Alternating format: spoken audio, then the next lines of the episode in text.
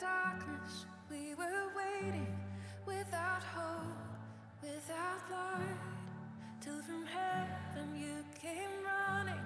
There was mercy in your eyes to fulfill the law and prophets.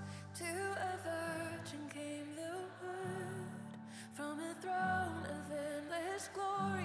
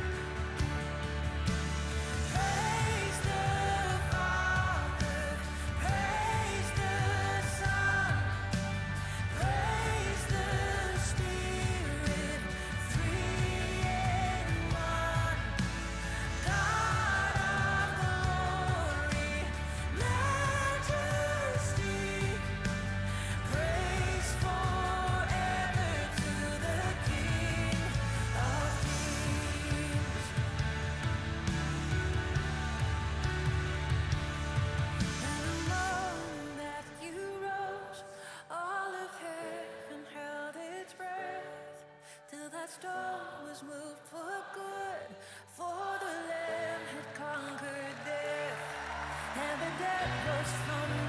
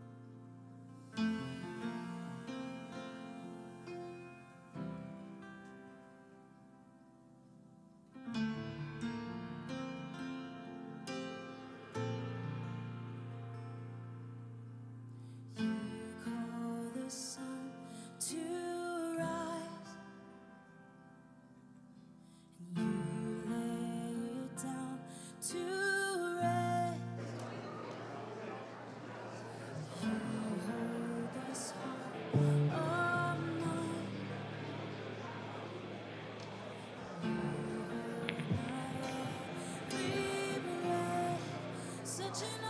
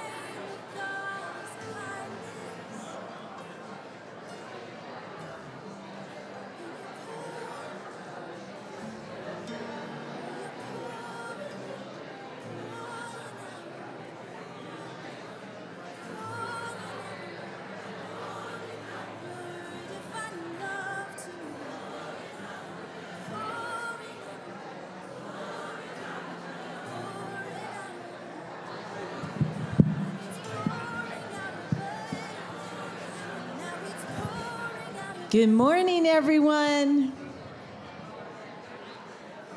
It's so great to see you, so great to hear the community that's happening right now in this place. It's just wonderful to be part of the body of Christ. And uh, we wanted to open up thinking about how wonderful our Savior is.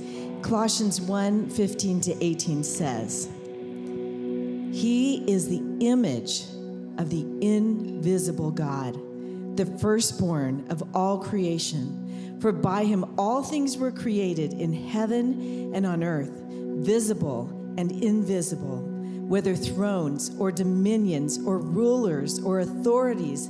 All things were created through him and for him. And he is before all things, and in him all things hold together. And he is the head of the body, the church. He's the beginning, the firstborn from the dead, that in everything he might be preeminent. Let's praise our great Savior, Jesus Christ.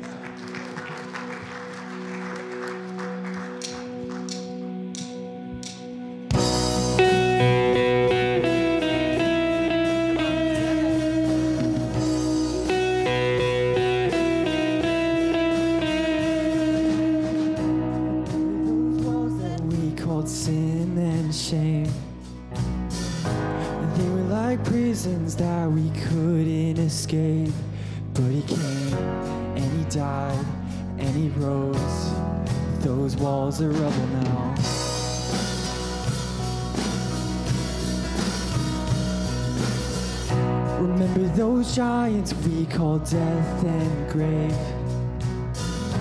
They were like mountains that stood in our way. But he came and he died and he rose. Those giants are dead now. And this is our God, and this is who he is. He loves us. And this is our God, and this is what he does. He saves us. Bore the cross and beat the grave. Let heaven and earth proclaim this is our God, King Jesus.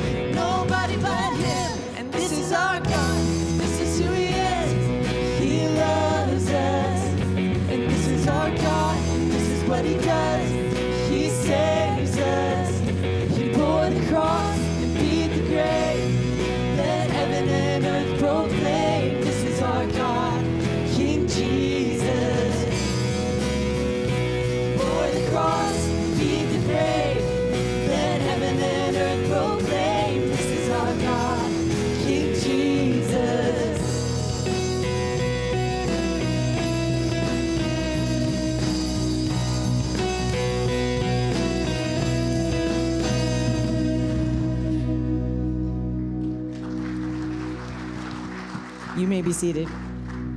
No, I'm supposed to be saying that. Okay, take a seat, please. Hola, buenos días. Calimera, good morning. How are you today?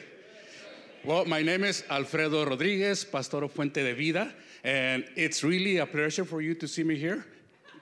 Oh, wait. It's really a pleasure for us to see you here today. Especially if you're new with us today, this morning, if you say, I'm going to worship God with, uh, Anybody new here? Come on. Steve, raise your hand. Steve. well, if you're new with us, but you're just too shy to lift, to raise your hand, uh, tell you what, there's an, uh, in, right in front of you on your seat, there's three envelopes. One of them is, uh, has the new. You can fill this out and give it to the, um, take it, or take it to the Star here booth outside. And if you do, they'll give you a coupon for a free coffee. Yeah, now you're raising your hand. It's too late. It's too late. This coffee is for me. Also, uh, if there's a need for prayer, there's a, another uh, card that you can fill out. uh, and also, you can either put in the offering or, or give it to one of the elders, because they would like, we would like to pray for your need and, and, and um, be with you during uh, for prayer. And this goes to the elders and the pastors as well. So take advantage of this uh, for your prayer needs. And also, there's a card for giving, which you can do it online or you can do it, do it through uh, the envelope. I just have two announcements with, for you today, or three. One of them is the um, bapt- oh, the uh, baptism class is going to be taking care. uh, It's going to be done on November 5th, next Sunday after serv- after the uh, second service, or during the second service, 11 to 12:15. Now, if you haven't, if you already received Jesus in your heart as your Lord and Savior, well, baptism is the next step. Okay, this is what you're supposed to do. Uh, in obedience to God. So if you haven't done it, uh, please take advantage of the class, and that you will learn why do you need to be baptized and, and, and the reasons why we do it. You have to take the class to be baptized here at Trinity Church because we don't we want you to understand, and also you can tell people the reason why you're getting baptized. This class is for everybody, all ages except infants. Okay. Uh, but uh, uh, all of you are welcome to come in. The baptisms will be done on this November 22nd during the uh, Thanksgiving service on Wednesday 22nd during the Thanksgiving service. So it's a great opportunity for you to come and, and get baptized during that time. Second announcement is the uh, town hall for the, uh, the elders and the effort to have better communication between the elders, the pastors, and the church, all of you. Uh, the elders will be hosting a town hall meeting on, yeah, also November next week. It's next Sunday at from 3 to 5. There, you need to come in. You need to come to the meeting because there you can ask why, you can ask how, you can ask when to them, not to me. And then you can ask them, hey, how much is going to be? Uh, so you can ask the questions, but uh, the elders are going to be talking about or give you an update about the um, process with the pastoral church, see how they're doing. And um, well, that's the communication that they want to give. So please come in next, next Sunday. So take the class and then come to the town hall meeting. All right? And it's going to be here uh, at this. Uh, our team, both this year and in 2024. Thank you very much, and the Lord bless you.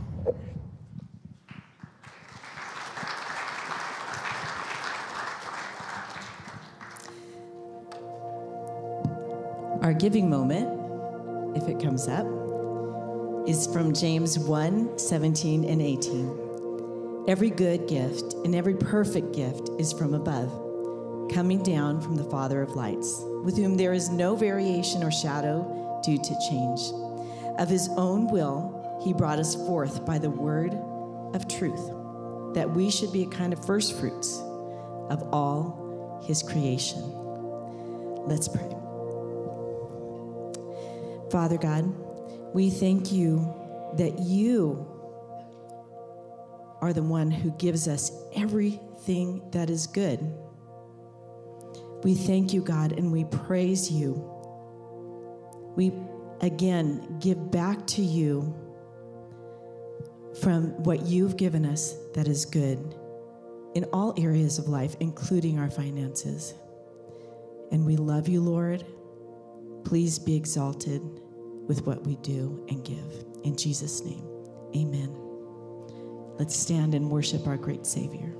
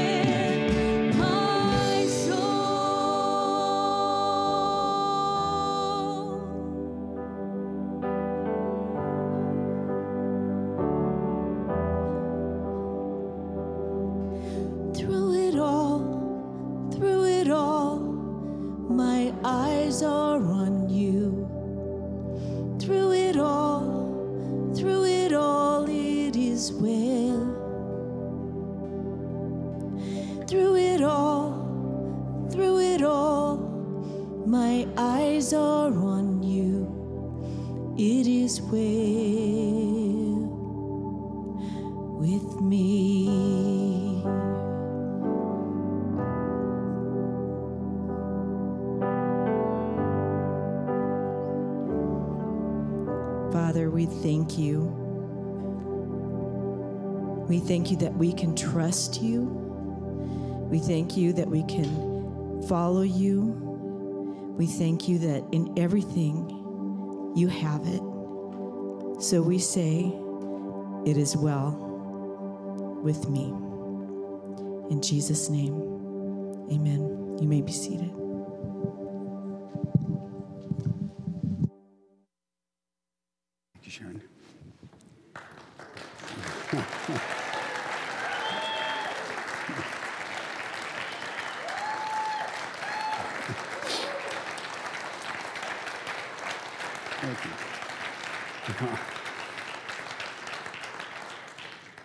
Thank you, Trinity Church. It is so good to be back with you.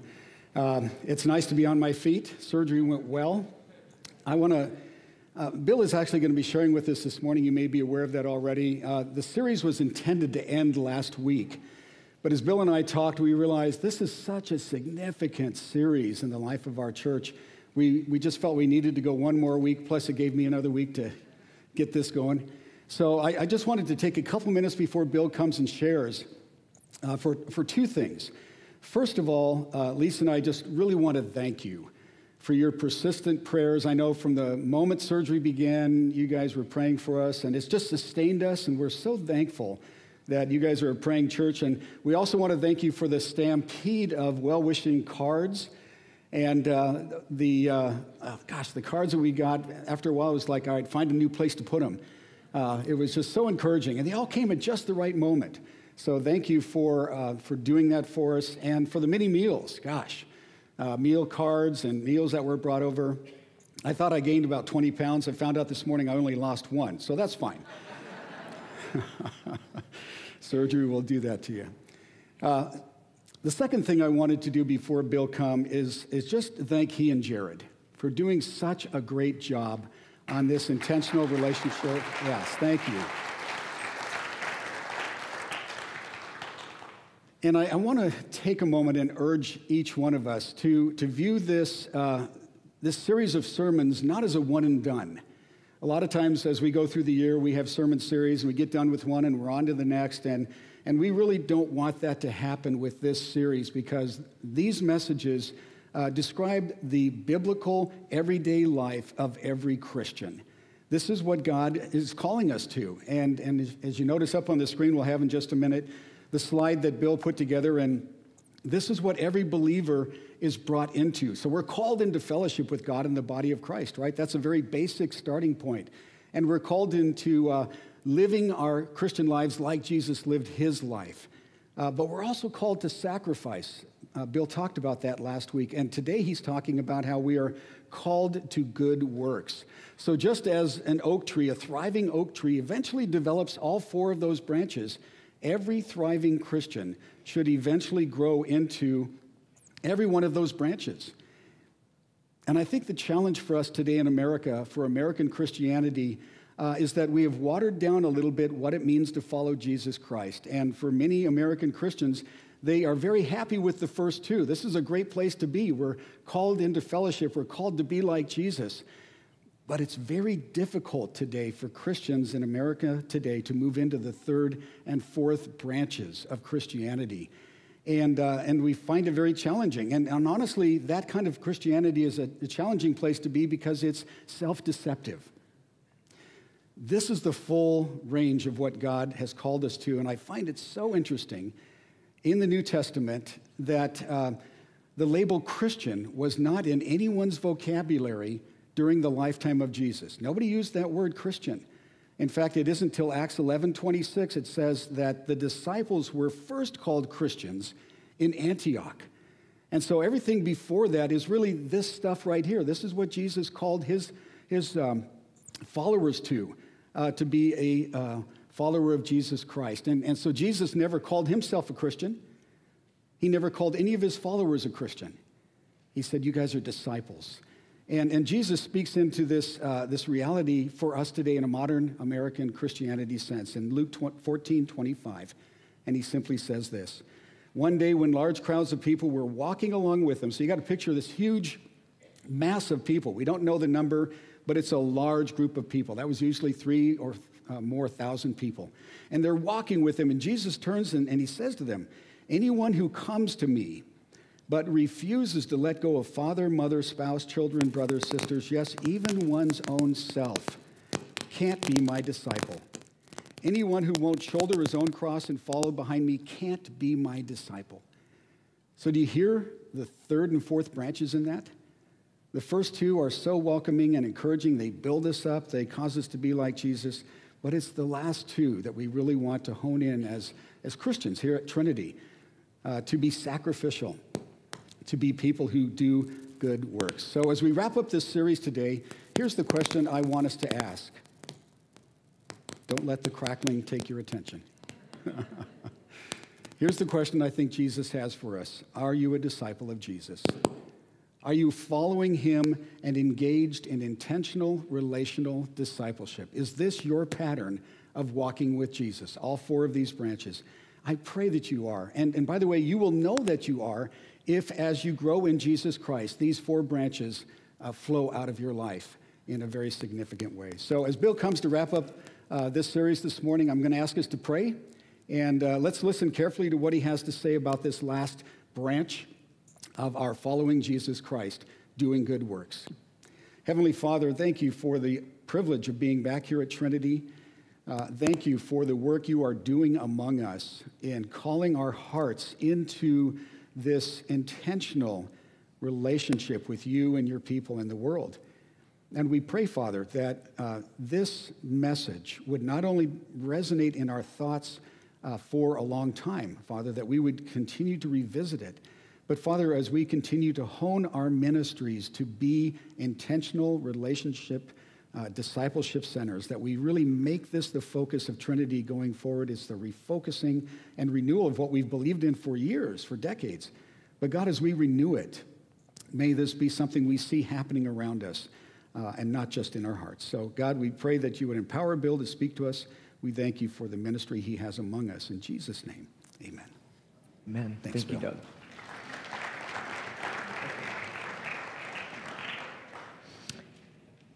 I um, feel so privileged to be able to uh, dive in a little bit deeper on this last branch of discipleship, of bearing fruit. That we've been called to bear fruit, and it's kind of humbling to speak on that as I look out into the, this uh, group of people. I see so many of you who are bearing fruit, um, who your lives are devoted to serving the Lord.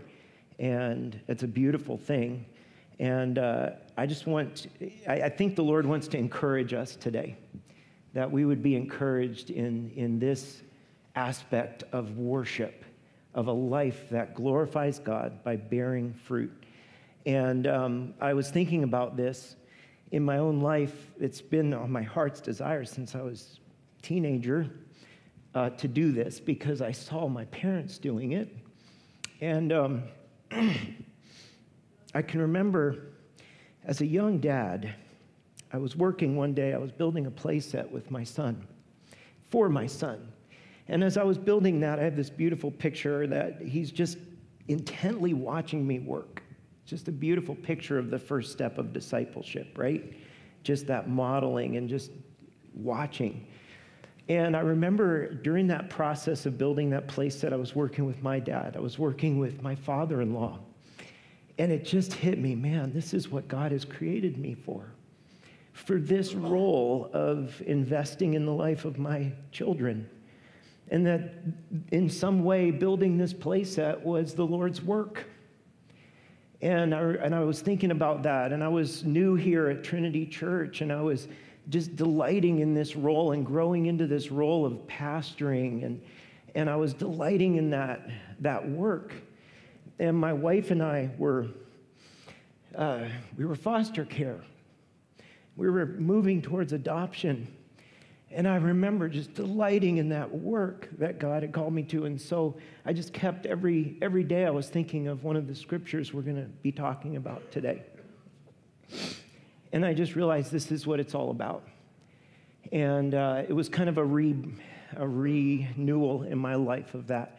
I am by no means an expert in this topic, but I know that my greatest joy in life is not only knowing God, but it's in being involved in His work. And that's what we're talking about today. So we're going to start in the scriptures with a prayer. This is in the book of Colossians, uh, right before the prayer, right before the scripture that Sharon read to open our service. And so I'm going to invite you to turn there. It's Colossians 1, verse 9. And uh, uh, we're going to be looking at this verse because it really makes the link into uh, bearing fruit and how we bear fruit, because that's what the fourth branch of discipleship is. And so Paul is talking to these new believers in the city of Colossae, and he's basically saying he's rejoicing in the way that they heard the gospel, which is how discipleship begins. And he says it's bearing fruit in your life. And he says it's bearing fruit in the entire world. As this gospel is going forth, it's bearing fruit. That's the context of this scripture. And then he begins to pray for them. And he prays that they would bear fruit by doing good works. And so we have this link. So our first, uh, our first uh, point in the notes today is we bear fruit by doing good works. We bear fruit by doing good works. Bearing fruit is not a passive thing, it's active. We talked about the, the bearing fruit of the fruit of the Spirit, the character and of God as we become like Jesus, that that work is mainly putting ourselves in the right environment, right? It's spending time with Jesus, it's spending time with people, it's being in His Word. So that work is what transforms us to be like Christ. But this is now talking about actually living and doing work with Jesus. This is an active branch of discipleship. So here's how Paul begins. This is Colossians 1, verse 9. And so from the day we heard, we've not ceased to pray for you, asking that you may be filled with the knowledge of his will in all spiritual wisdom and understanding, so as to walk in a manner worthy of the Lord, fully pleasing to him. And then my scriptures has a colon, a, a colon there, right? Here's how we're fully pleasing to him. Bearing fruit in every good work and increasing in the knowledge of God, being strengthened with all power according to his glorious might for the in all endurance and patience with joy, giving thanks to the Father who's qualified you to share in the inheritance of the saints in light. He has delivered us from the domain of darkness and transferred us to the kingdom of his beloved Son, in whom we have redemption, the forgiveness of sins. While all four of the branches of discipleship are in this prayer, I find it fascinating that the first thing that, that Paul lists is the way that we walk worthy of our Lord is, to, is in bearing fruit through every good work. He must have had in mind um, the, this, what we talked about two weeks ago, that bearing fruit comes from abiding in Jesus, from knowing Jesus. And that's what he says, that we also are growing in the knowledge of him. So as we grow in our knowledge of Jesus, so we also should be growing in this bearing fruit through every good work. So notice, though, that Paul articulates at the end of this the gospel. And this is super important is that we cannot talk about bearing fruit and good works apart from the gospel. It is a gospel of grace. It is a gospel of the love of the Lord that is lavished on his people, regardless of anything we've ever done to please him. It starts with the gospel, and good works flow out of that. We're going to see that today. So I love the way he says, this is one of my favorite synopses of the gospel. There are so many of them. This is a beautiful one. It says that he has delivered us from the domain of darkness and transferred us into the kingdom of his beloved Son, in whom we have redemption, right? The forgiveness of sins. So, what we see here is that we've been redeemed. And what Paul's talking about is the purpose. Why did God do this? And so, working our way backwards, back up this passage, we see three things. Number, number one is probably what comes to mind when you think of the message of salvation, right? It says in verse 12, we're redeemed for an inheritance with God's people in heaven. Right? Isn't that what we think about? We become saved. We're no longer going to hell. We are going to heaven. It's true. And, and the Apostle Paul says, give thanks because our hope of eternity is secure because of what Christ has done. We have been redeemed, our sins are forgiven. We're in. But look at, if we go back up to verse 10, we're also redeemed to grow in the knowledge of God. When we're saved, we probably barely know God. We've heard about him and, and we've been drawn to faith in him, but we're at the beginning of actually coming to know him. And so we grow in the knowledge of God. And then the third purpose is what we're talking about today. We are redeemed for the good work that God has yet to do in this earth. That we're not just redeemed to sit around and do whatever we want until we go to heaven. That is not the call of Jesus. We're missing his purpose if we miss the call to bear fruit through every good work. And so, what I put here in my notes is God did not just save us for heaven, but also to join in his purposes on earth. And that's what we're talking about today. So there's this need in verse 13 and 11 to be strengthened with all power. Why do we need the strength? Right? According to his glorious might, it's not my strength, it's his. For all endurance and patience with joy, it's because we've got work to do.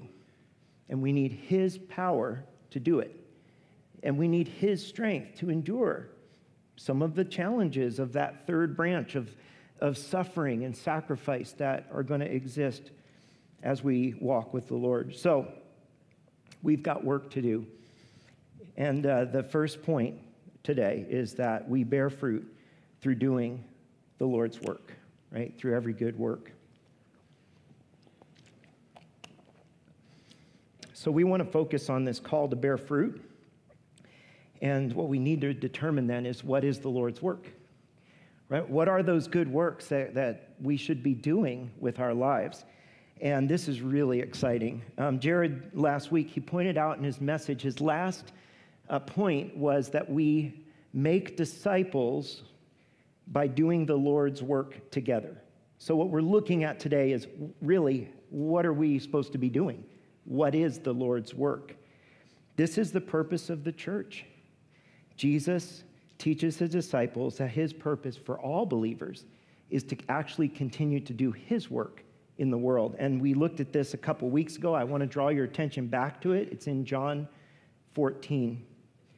Truly, truly, I say to you, whoever believes in me will also do the works that I do. And greater works than these will he do, because I'm going to the Father.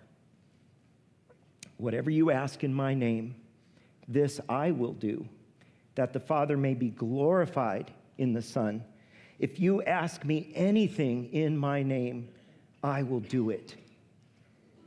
So Jesus tells his disciples in this passage that, that they, along with every believer, everyone who believes in his name, they continue, we continue to do the Lord's work.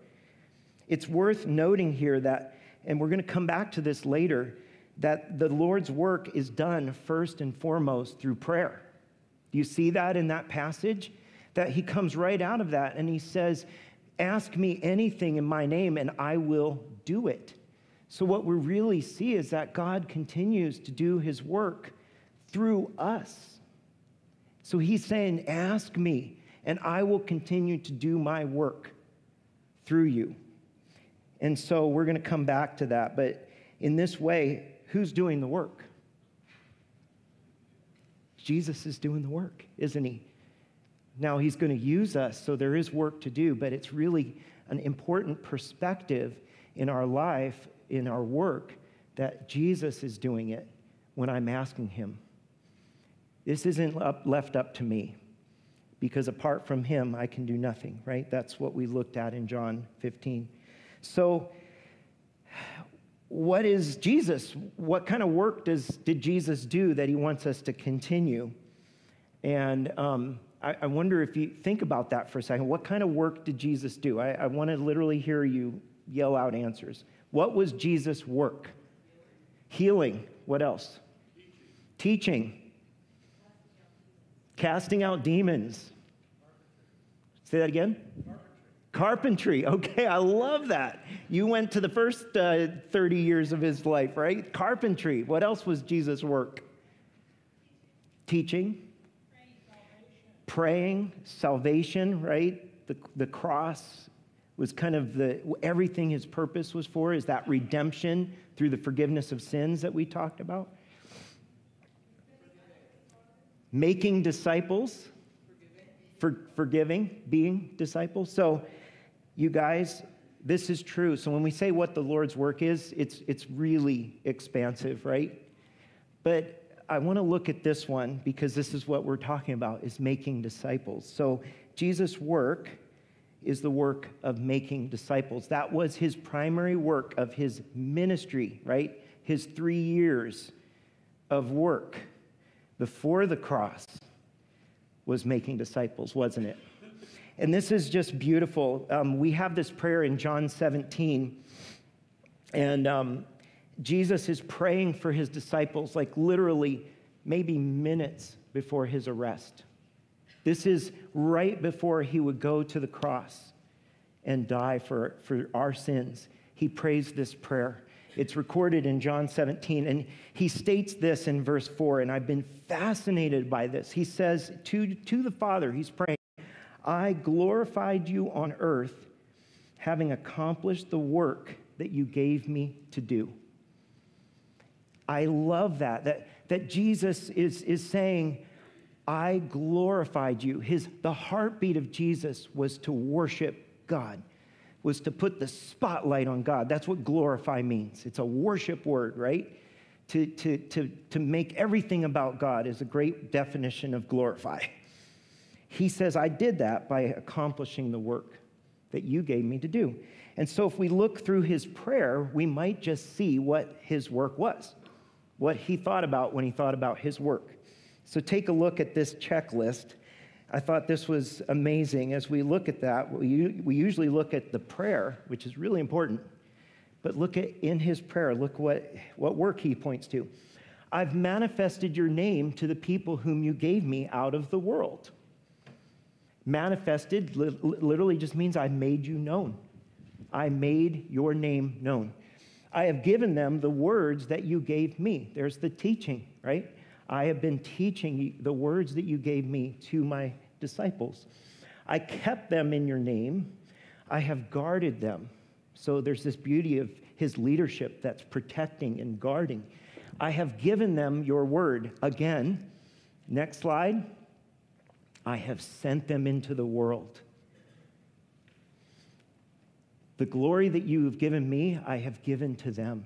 He's talking about his unity and, and knowing the depth of his love and that close relationship.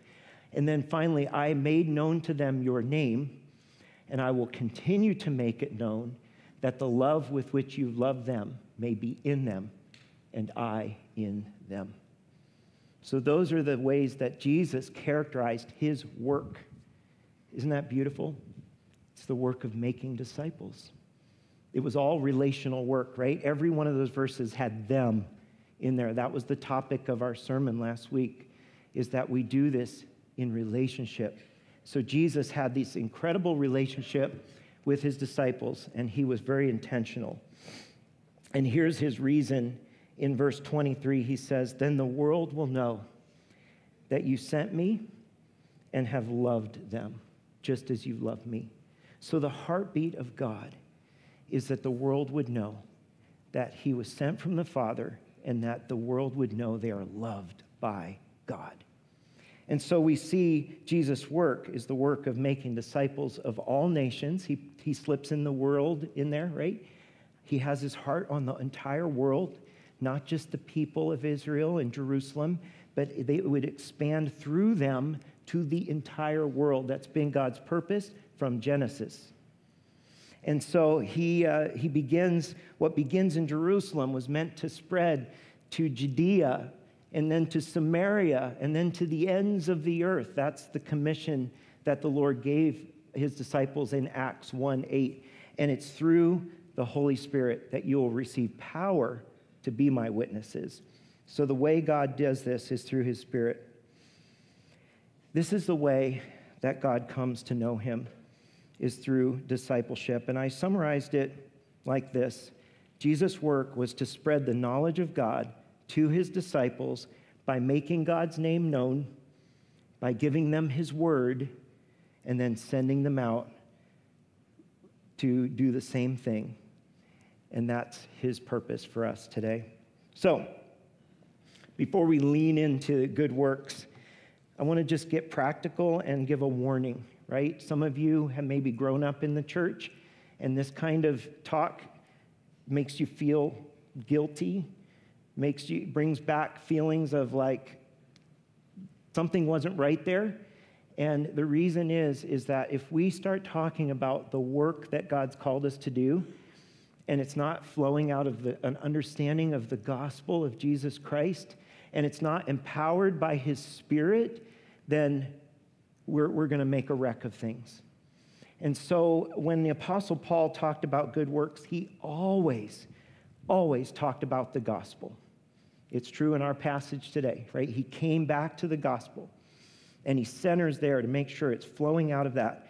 And the most, the best known scripture, maybe, where, God, where Paul talks about the gospel is Ephesians 2 8 and 9. I remember singing it as a kid For by grace you've been saved through faith. It's up on the board. It's, it's not your own doing, it's a gift from God. It's not a result of works, so that no one can boast. For we are his workmanship, created in Christ Jesus for good works, which God prepared beforehand that we should walk in them.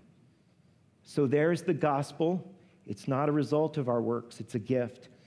It's so beautiful. So, with a firm understanding of the gospel of grace, which is where it begins. And some of you, maybe you're like, man, I, I, I don't know if I understand that. This is where the, the Christian faith differs from every other form of religion in the world is it's not dependent upon the work you do for God. Our salvation is a free gift. And, it's, and, and so that allows me to be a beginner in this process. And if, so if you're a beginner today, you have grace. You are, this is a walk of grace to figure out these things, to figure out discipleship is a walk of grace. It's according to the gospel. It's so important. So, with a firm understanding of this gospel of grace, I think the church needs to get back to a robust doctrine of good works. I really believe this is where God has given us our greatest joy and purpose is in doing the good work that he has created us in Christ Jesus to do. And here's the crazy thing about that passage. Do you see it? That we are his work and we are a work in progress. That workmanship word is a artistic word. It, it's what we derive the word poem from. We are God's art. We're a piece of art that is in process. We are God's workmanship. But then the beauty is that we've been created in Christ Jesus. We are a new creation, and the purpose is for good works. And I love it to realize that God saved me with those things in mind. God saved me knowing I have a unique role for Bill born in this earth that nobody else can fill. And it's true about you. God saved you with specific works in mind that you we get to discover those things. We get to help each other discover what is the work God's called me to do. Um, for Paul, it was to be an apostle of the gospel of our Lord Jesus Christ to the Gentiles. He's going to say that over and over, almost every, every letter he writes. I've been called to be an apostle. That is the way that the apostle Paul made disciples, was living out that very unique calling. And he knew that he was to take the message out of Judea and Jerusalem. From, as, an, as a Jew, he was to take that message to the Gentiles. And that's, that's how we see the book of Acts is the message of God spreads to the world. And God used Paul. That's Paul's calling. And here's Bill Bourne's calling. I have been called to be the husband to Maria, to Julie. No, nobody, none of you guys, sorry, are, have been called to that. And that's an incredible privilege. I've been called to be the father to Billy and to Maria and to Benjamin and to Brandon. That's my call. I was called to adoption. Not everybody's called to that ministry, but the Lord laid it on my heart when I was 21 years old.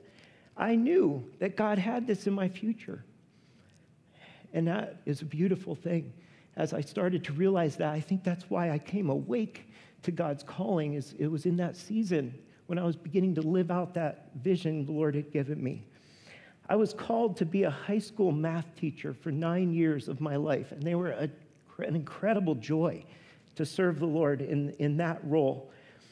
I've been called to be a pastor at Trinity Church for the last 21 years. That is incredible joy, a calling that I've been given. Next, in, in a week and a half, I've, I've sensed a call from the Lord to take a team down to Mexico to build a loft house for the Leva Urias family. That is a calling the Lord has placed on my life. And I've said, yes, I'm going to go do that along with a number of you. You guys, this is the context where I'm called to make disciples of all nations. And that's the joy of this calling. We get the joy of discovering what these good works are that the Lord prepared beforehand for us to walk in. Every time we prayerfully discern an assignment that the Lord gives to us and say, yes, and so a number of you heard that we were doing Halloween hoopla and we needed help, and you said, yes. And that became one of the ways that you did a good work that God's going to use to, to, to grow his church, to make disciples, for people to come to knowledge of him. Praise the Lord. Let's keep praying for the fruit that will come out of that. Do you know that the author of Hebrews tells us why we should gather as a church? he's actually giving a warning and saying, don't neglect gathering. Look at the reason on the screen.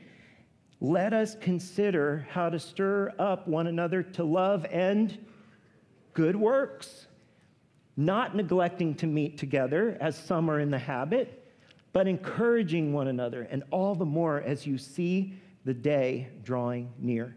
There's an urgency that we need to be working, doing the Lord's work, because the time will run out and we'll be called home, right? That's a beauty, beautiful thing that we get to look forward to and give thanks for. So, what love and good works is God stirring up in your heart today?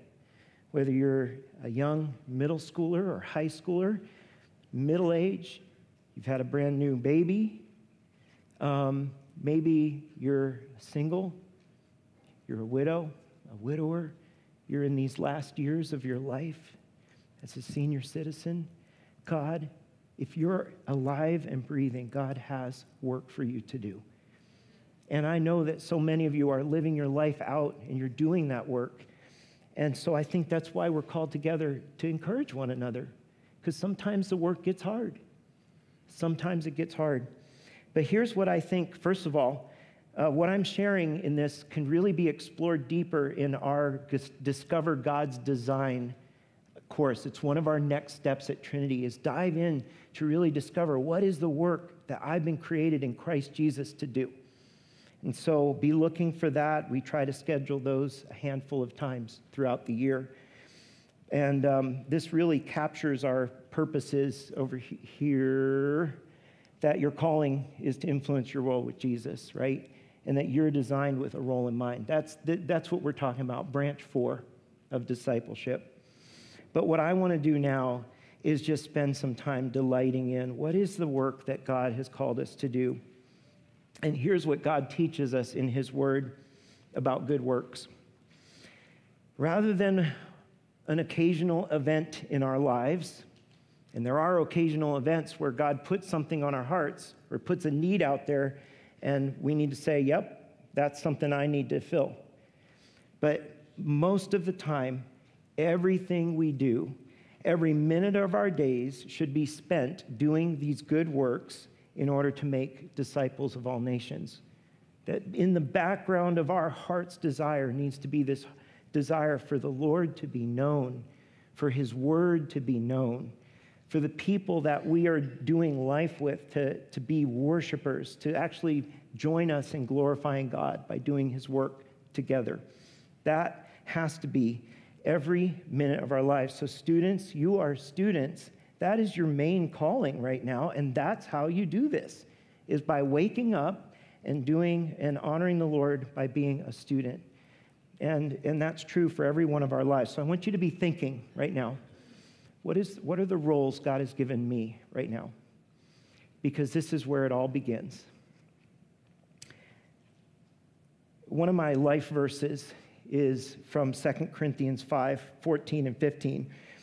And um, my mentor, Jeff Lewis, summarized it like this The gospel liberates us from living for self. The gospel liberates us from living for self. And I think that's where this whole everything comes from is we get derailed because when we're in the domain of darkness, everything's about me. And I can do good good works for Christ. So that I'm not saying that we are deplete of goodness, right? God's beautiful image is in every person he's ever made. But it's going to come down to a struggle in my life, and that struggle of sin is self. So God delivers us from the, uh, from the, um, he liberates us from living for self. So here it is. For the love of Christ controls us. I love the word in some of your translation, compels us. The love of Christ compels us because we've concluded this. Here's the gospel one died for all, therefore all have died. And he died for all so that those who live might no longer live for themselves, but for him who for their sake died and was raised. If I had to pick a life verse, that's my life verse. My life is to live for him because he died for me. And I've died to self. That's the branch three of our discipleship. And now my life is all for Jesus. That's my intention. I don't do it perfectly all the time, but that's my intention. So here are some three good works that we're going to go through, and then uh, we're going to worship with one last song. Obedience is a good work. So you want to know what should I wake up and do today? Obedience. Live out the, the word of God, the things that he has called you to.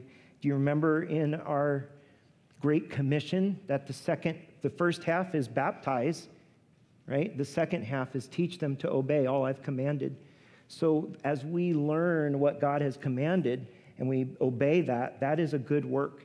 And the reason that I say that is because the very first time we have Jesus mentioning good works is in the Sermon on the Mount. Right? He's just had the Beatitudes and he said, Here's what believers, my disciples, are supposed to be like this. And then he's going to spend two chapters teaching. And here it is Matthew 5 14. You are the light of the world. A city set on a hill cannot be hidden, nor do people light a lamp and put it under a basket, but on a stand, and it gives light to all in the house. In the same way, let your light shine before others so that they may see your good works and glorify your Father who is in heaven. So, our good works are this demonstration. It really is this witness to the world that will draw people to become worshipers of God. Isn't that beautiful? So, we do good works through our obedience. And the uh, James, the apostle James, is the brother of Jesus. He, he, he anchored onto this, right?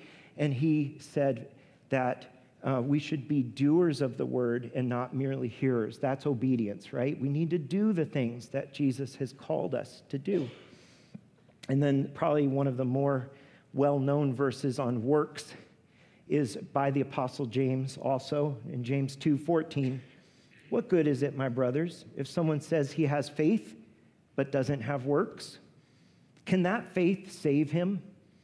If a brother or sister is poorly clothed and looking for daily food and one of you says to them go in peace be warm and be filled without giving them the things needed for the body what good is that so also faith by itself, if it does not have works, is dead. And so this teaching is calling for obedience to the Lord's command to love our neighbor as ourselves. Right? He's saying if you don't obey that command, then you probably should question whether your faith is alive. And so uh, James kind of nails us on that. So I often think that when you're in a home group, and I am so privileged to be with the Strums who are leading worship today, that we should spend the bulk of our time trying to figure out how to obey God's word, not how to interpret God's word. Hopefully, that's help. There's help in that in the sermon. We really need to spend our time being like, how is this going in my life? Not good. I need help and then helping one another and praying and asking God to bear fruit, the fruit of obedience. So, just a thought. Secondly, stewardship is good work. So, obedience is good work that we're called to every moment of every day. Stewardship is good work. And stewardship really is a part of obedience, right? Jesus taught at the end of his life when he said, Hey, what are you supposed to do between the time that I've, you've come to faith and the time that I return? To take you to heaven with me, what do you do? He said, You need to have the mindset of steward. Your life is not to be an owner, but to manage what I've given you. And so I love this idea of stewardship. Luke 14 taught us that disciples renounce all that they have. And the reason is because all that we have comes from God. That was our verse, our giving verse today. And it's for Him. And so we live with this sense of everything that I have is for him. And here's the beauty, you guys, is that what I have to steward is very different than what God has given you to steward. So God calls to faithfulness in whatever he's given us. So I have different responsibilities to family and to work and to ministry. I have different gifts that God has given me through his Holy Spirit. I have different talents that he, he gave me that I can develop and use for Him. I need to manage my time differently based on those things. I need to manage my money. God has given us different levels of financial ability to make money, but we're all called to manage it for His glory. Caring for things, right? I take care of the things God's given to me my cars, my house, because they're not mine. They belong to Him. And so I want to make them last as long as possible. Please, Lord, help my Prius. Okay. Um, um, every activity of my life can and should be com- considered stewardship. Every relationship, everything. If it's for Him and I'm a manager, then that's how I please Him, right? Is by being a good manager. And He empowers me in that. Um, I'm going to skip the verse, but but um, Paul talks about stewardship with generous giving, doesn't he? And I think what he calls us to is generous living. But I want to bring us to the last one because this one really encapsulates, encapsulates everything is that service is a good work. Service is a good work. So, obedience, I wake up every day. I, I can make that choice to honor the Lord with obedience. I, I wake up every day with responsibilities. I'm going to be a good steward. And then, third, I have to wake up with the mindset of I am a servant. I'm the Lord's servant. Do you guys know that every one of the apostles called themselves, I am a servant of the Lord. You look at the beginning of all of their letters somewhere, you know, when Paul writes so many, sometimes he didn't do it in every one, but every apostle that wrote one of the books of the Bible said, I am the servant of the Lord. And the word that they used is actually stronger in meaning. It's the word doulos in Greek, and it means I am a slave of the Lord. And in our culture, because in the English speaking world, that word carries with it some really bad baggage because of the evils that were done under the name of slavery. And so, rightly so, the translators of our eh, Bibles took that Greek word and, and translated servant when what the original authors really wanted to say is, I am a slave of the Lord. And what they're identifying is that third branch, right? Is that I have renounced everything I have to follow Jesus. He is my master and Lord. I don't own a thing. It really is this beautiful picture that, that we have. And I have one of my favorite uh, places that we see that is in um, Philippians 2, because this is the mindset that Christ had for us. And I think that's why all the apostles just realized I'm, I'm to be a slave of Christ. He is my Lord. And this is what he did for us. One of my life verses, you guys, since high school have this mind among yourselves, which is yours in Christ Jesus, who, though he was in the form of God, did not count equality with God a thing to be grasped, but he emptied himself by taking the form of a servant. There it is, doulos, slave, being born in the likeness of men. And being found in human form, he humbled himself by becoming obedient to the point of death even death on a cross. So there's the gospel again. Isn't it beautiful? That the gospel was Jesus becoming a servant of all. And he calls us to be servants as well. But I love how the apostles used this word. Somebody else used this word. We're coming into the season when the Lord gave, sometimes He gives us tasks that we have that we do every day, we get to do. Sometimes they're hard tasks, sometimes they're great tasks. Sometimes he gives us special assignments. He gave a special assignment to Mary, right? Mary, the mother of Jesus. Do you know what she said when the angel said, Hey, this is what you need to do, this is what's going to happen? Here it is Behold, I am the servant, doule.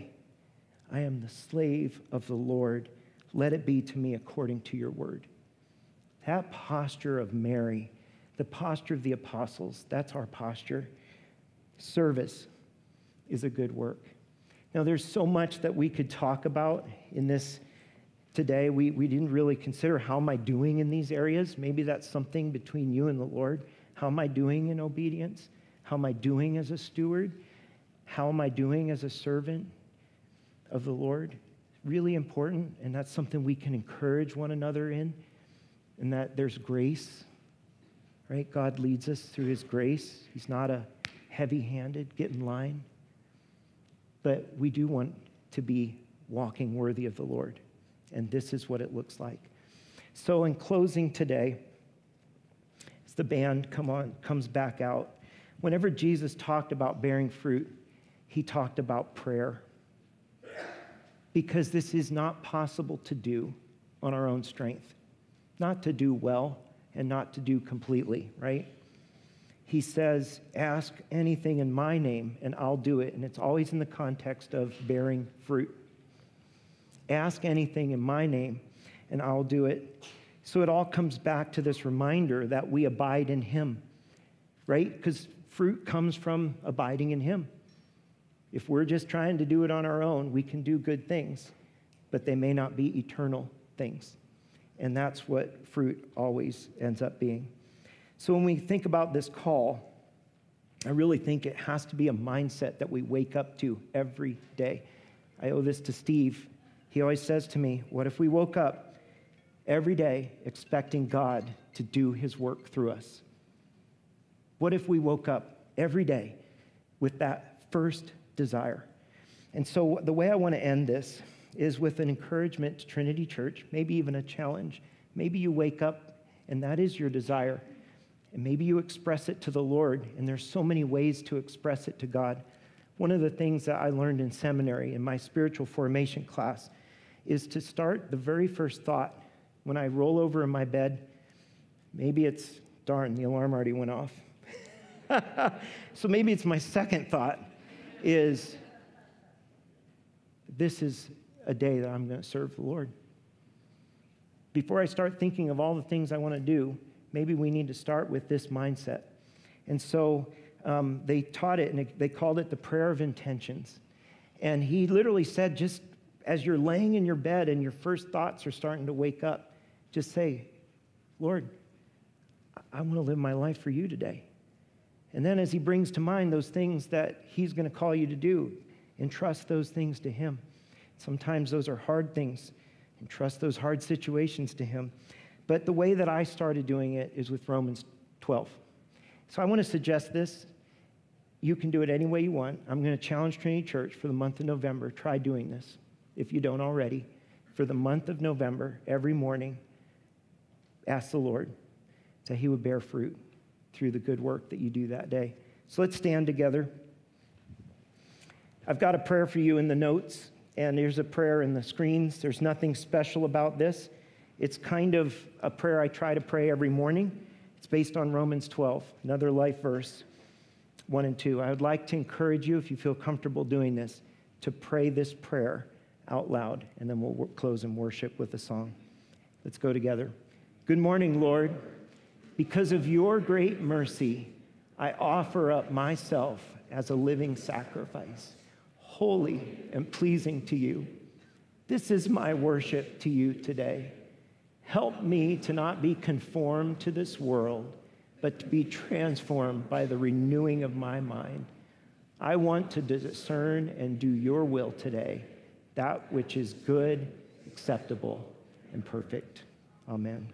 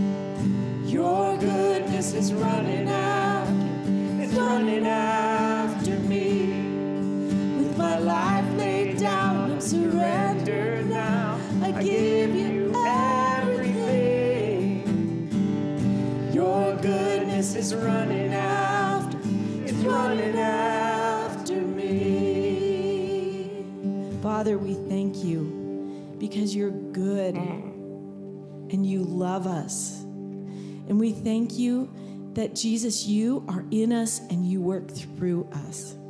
And we pray, we give our lives to you alone. Help us to do the works you want, not just what we want, but what you want this week.